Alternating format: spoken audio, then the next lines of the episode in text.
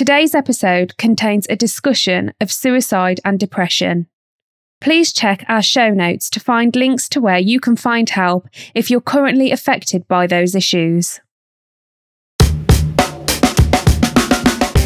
Hi, guys. Welcome to a brand new episode of NHBF Shines On. I'm Brooke Evans, and just like you, I run my own salon. I wanted to have real conversations with the people that make the rest of the world feel beautiful. Tom Chapman is a superstar barber that has left a giant footprint in the barbering industry. He's written books, appeared on the cover of Hairdresser's Journal, and his Lions Barber Collective is slowly changing the conversation around men's mental health. This is just a warning today's podcast does deal with issues of suicide. With that being said, today on the podcast, NHBF shines on Tom Chapman. Hello, Tom. Thank you so much for coming onto the NHBF podcast today. I just want the people to have a bit of an understanding of who you are. So please, could you tell everyone who you are and what you do? Okay, so in a brief overview, I am Tom Chapman. I am the founder of the Lions Barber Collective, which is a mental health charity. I am also the creator of Barber Talk and Hair and Beauty Talk, which is mental health training. I am an author, four times author now, and I also cut hair still. That's quite a bit under the belt there. That's not just like, you know, one one part, one sector. You've got it all going on. Yeah, it's a little bit wild. Can you remember the first time that you wanted to become a barber?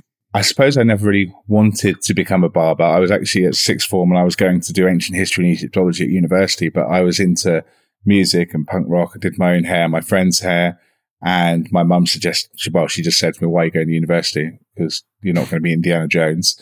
Why don't you cut hair? Because you obviously like cutting hair and doing your own hair and your mate's hair. So it kind of happened and evolved. I wasn't a barber originally. Secrets out. I'm a hairdresser really, but I was Toni and Guy trained and then went into men's hair. That kind of progressed. It was a natural evolution of my career, I suppose. It's interesting because, like, after speaking to a lot of people doing this, a lot of parents are against their children going into hairdressing or barbering or anything like that. So yours were obviously like trying to like guide you down that avenue. Like, what was the conversation like? It's funny you say a lot of hair and beauty industry is always when they do those those researches and surveys, it's always one of the happiest careers that people are in, but it's also one of the ones that people least want their children to aspire to be, which, is a big shame. But I can find from my journey, my parents, my mum said to me, why don't you do it?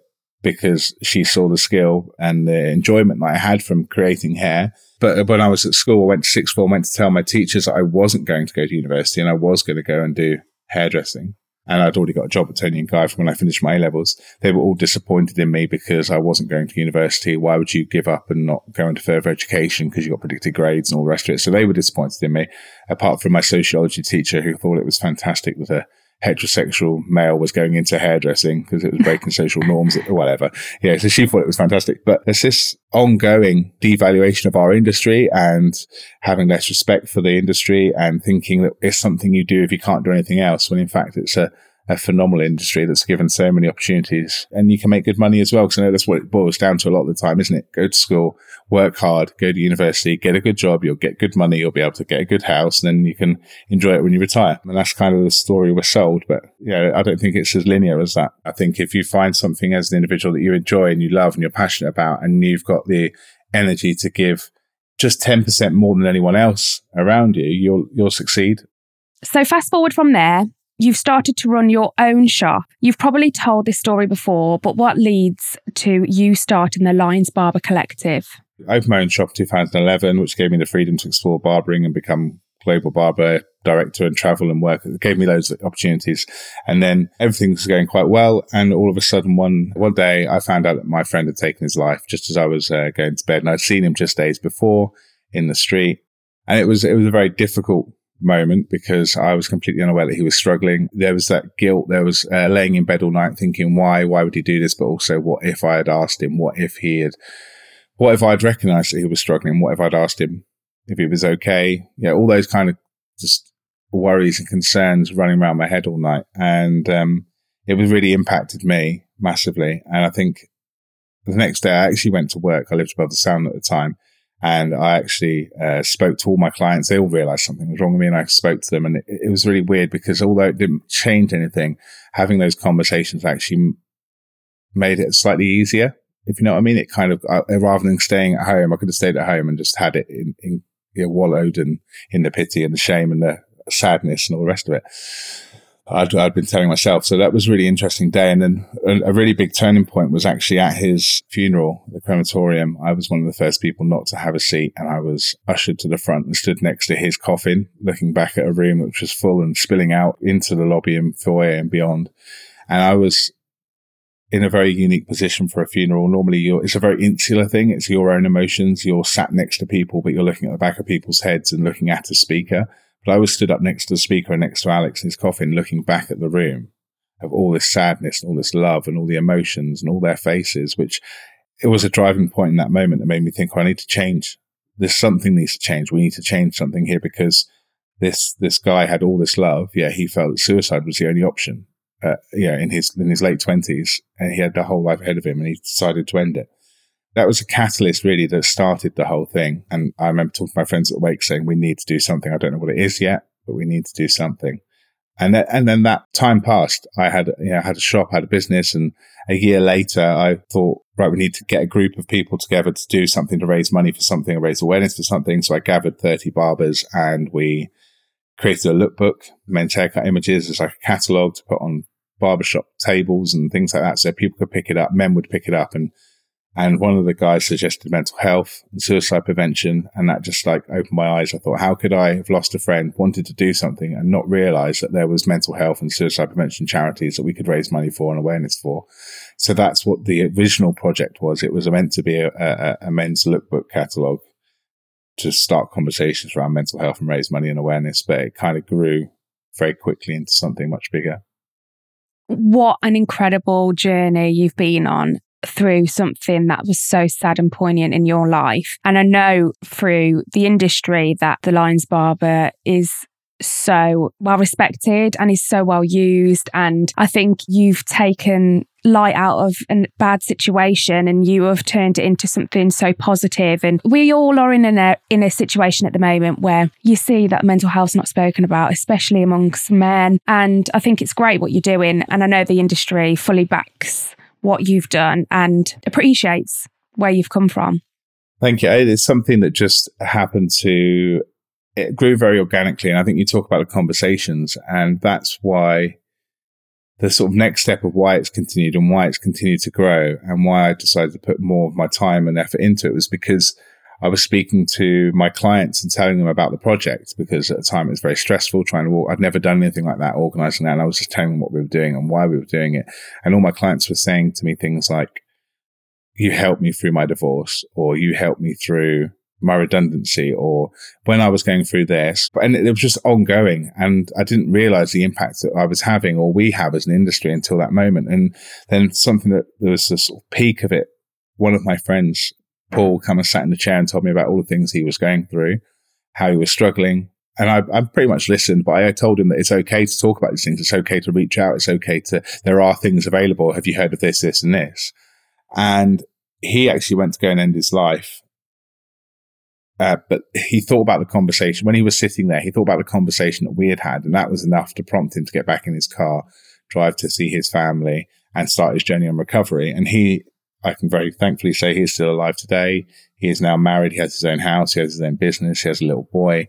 And yeah, that's such a huge success story. And that, that was the real key thing that made me think, well, look, we saved a life. All I did was listen to him and tell him about the things that are available. And that was enough to have that impact, which made me decide that I'm going to do more. Everybody needs to know about this. If I'm making this impact, anybody working behind the chair is probably already doing it. And perhaps we can help train them to be more efficient at it and protect ourselves as hairdressers and barbers and stylists, as well as protecting the clients and our communities. Yeah, when we talk about hairdressing, it's widely known people tell us as hairdressers, as barbers, more than they tell their therapist. And, you know, I think we can have a huge positive impact on people. And like you say, you saved somebody's life by just having a conversation. I mean, when you think about it, you talk with people all day, every day. So you don't know how much impact you've actually had on several people's lives, not just one person that's told you what's happened.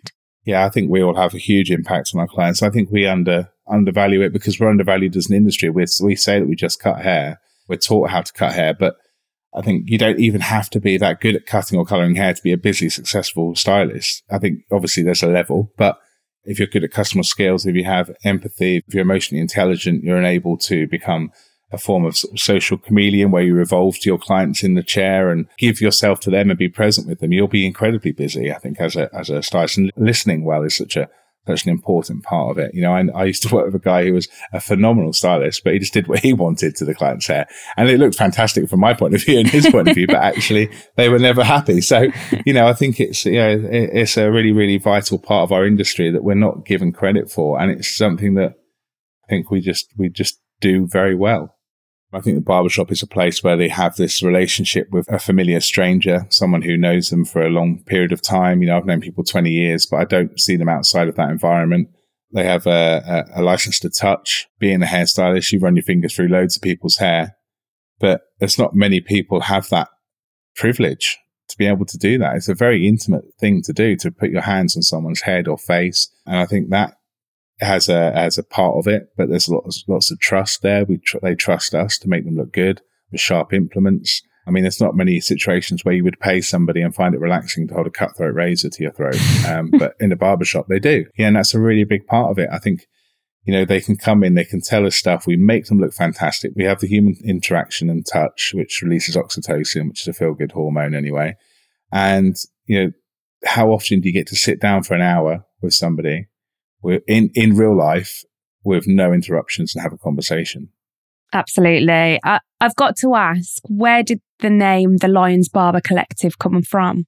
Obviously, at the time, this was for the original project. We were 30 barbers. And so we wanted to have barber in there just to, you know, it's a recognizable term. It's obviously short haircuts, mostly men's haircuts. A collective because we were a collective. And the reason why it became Lions is because we were from England, Ireland, Scotland, and Wales, like the rugby team, British Lions. So that's kind of why that came about. But it kind of has so much meaning as well. You know, there's so many different symbolisms of the lion being strong, you know, being part of the pride. And like I always say, lion may be king of the jungle, but he's nothing without his pride. So we need to be stronger together. Oh, I love that. That's really lovely. Like when you think about it, there's so much more meaning to it than what it is.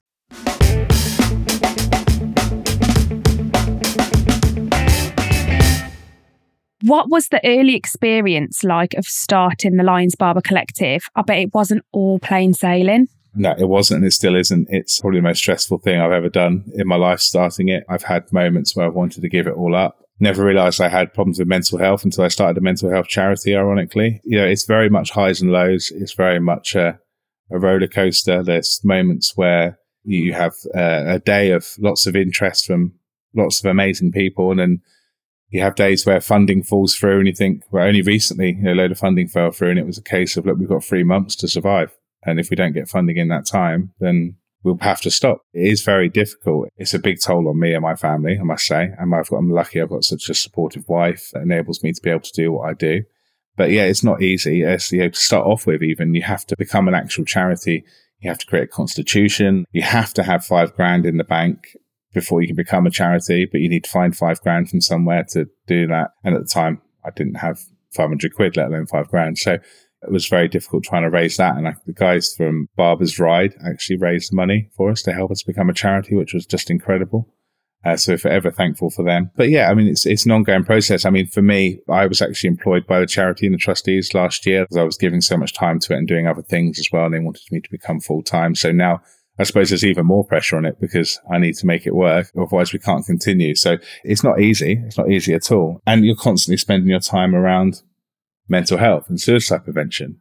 But it is such a rewarding thing to do. It is my purpose. It is my journey. And actually, you know, when you get a message from somebody randomly who's been trained, who said, because of the training, I saved a life today. And I had it just recently after talking at Barber Connect on stage. I had a guy message me the next day to say, Thank you so much for your talk. I used to work in mental health, but now I'm a barber. But because of that, you reminded me not to butt in and try and offer solutions. I actually listened to this person who came into the shop and ended up keeping them safe and saving their lives. And that is so powerful and gives us the energy to keep going forward. But it's not an easy thing to do. Otherwise, I suppose most people would do it, but it's, it's a purposeful thing to do. Yeah, I mean, obviously, as you went on to say that, you know, you weren't aware of your own mental health struggles until you delved into mental health yourself. I think you take on quite a bit and you've then got to find a way to release that. Do you find yourself releasing it in a different way? Yeah, I'm very aware of how to keep yourself mentally well. I do lots of education on that and I do lots of reading on that and lots of, I mean, I spend most of my time now with, I mean, it's a, it's a weird combination. It's either at hair events or with psychiatrists and clinical people and doctors and stuff like that. So I am aware and around that a lot. I make sure that I look at the five steps to mental well-being and, and apply that to myself as well. Different things like reading your own self and knowing when it's time to stop and take a day out and spend some time with the family, for example.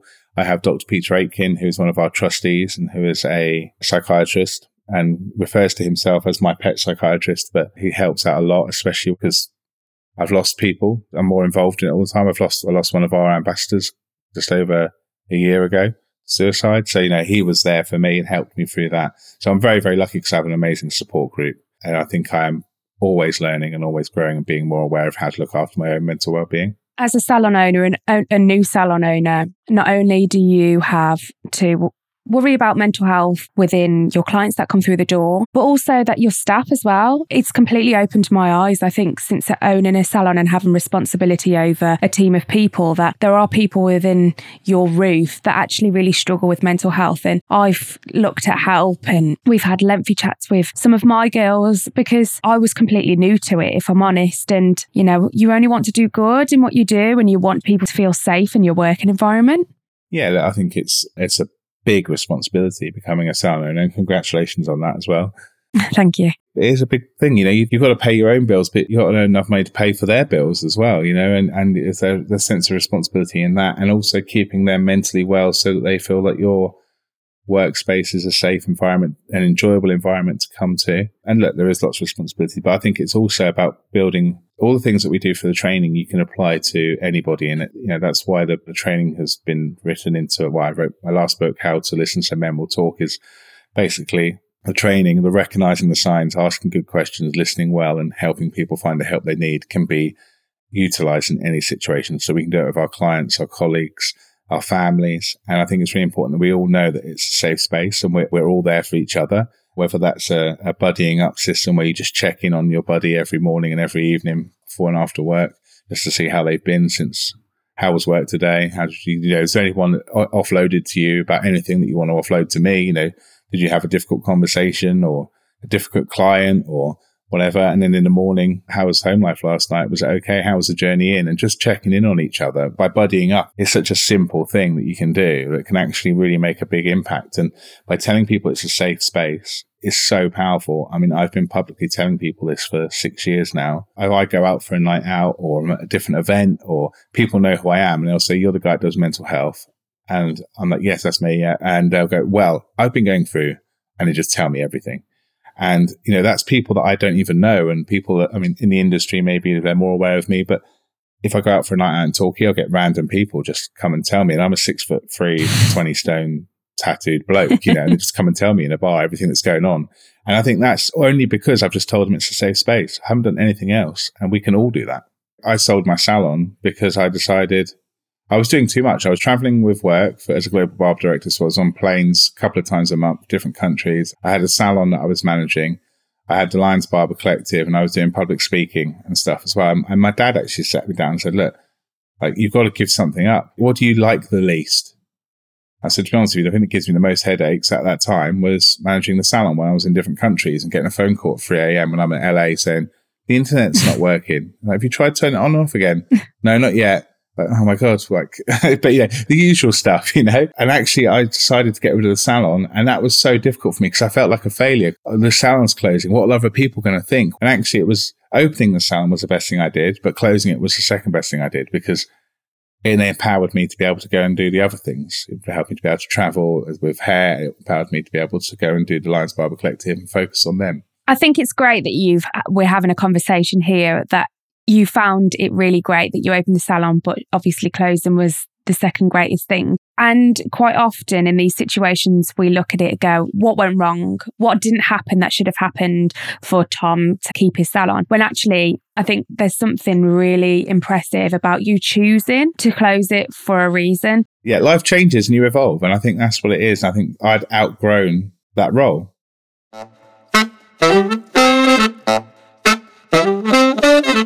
I feel like we may have skipped over a bit of an important part of your journey. What happened between you leaving Toni and Guy and you opening your own salon?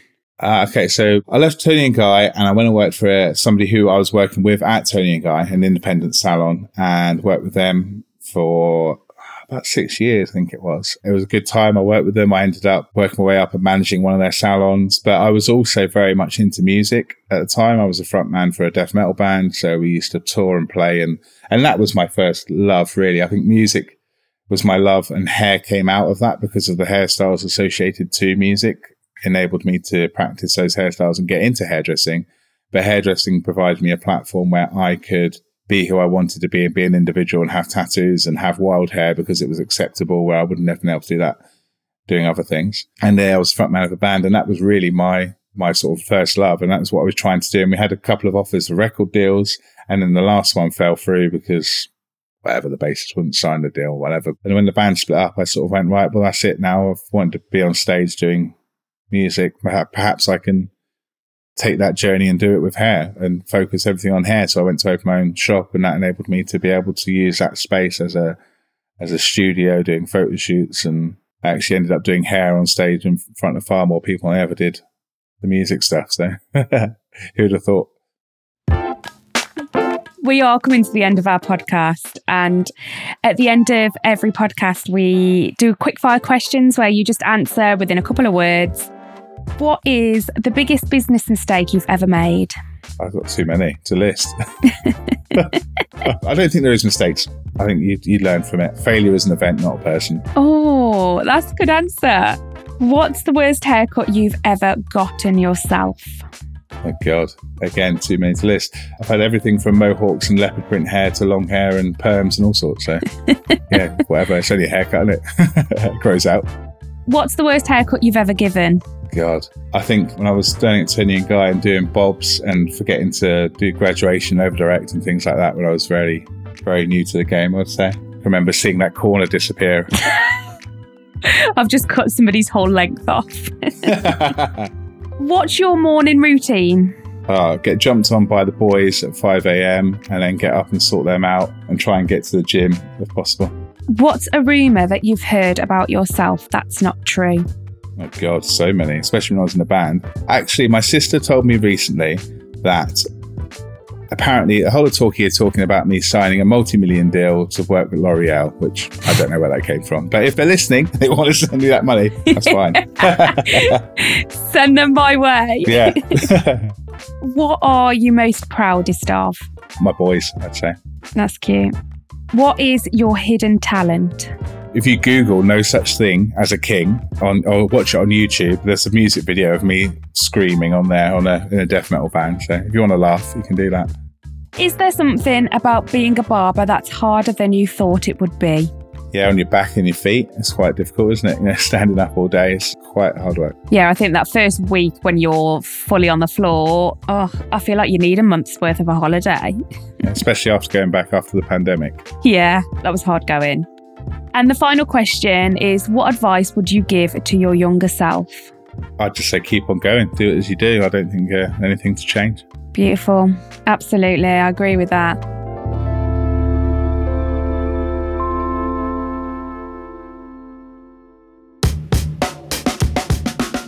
I just want to say a massive thank you for you coming on here to share your experience and share your journey. If people are wanting to find you on social media, which I'm sure they will, where can they find you?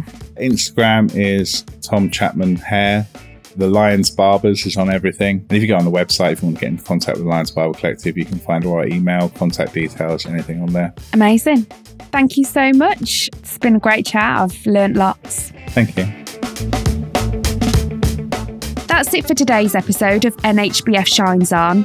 In our next episode, we'll continue to bring you the stories of the brightest lights in the hair and beauty industry and bring you the personal insight that could take your business to the next level.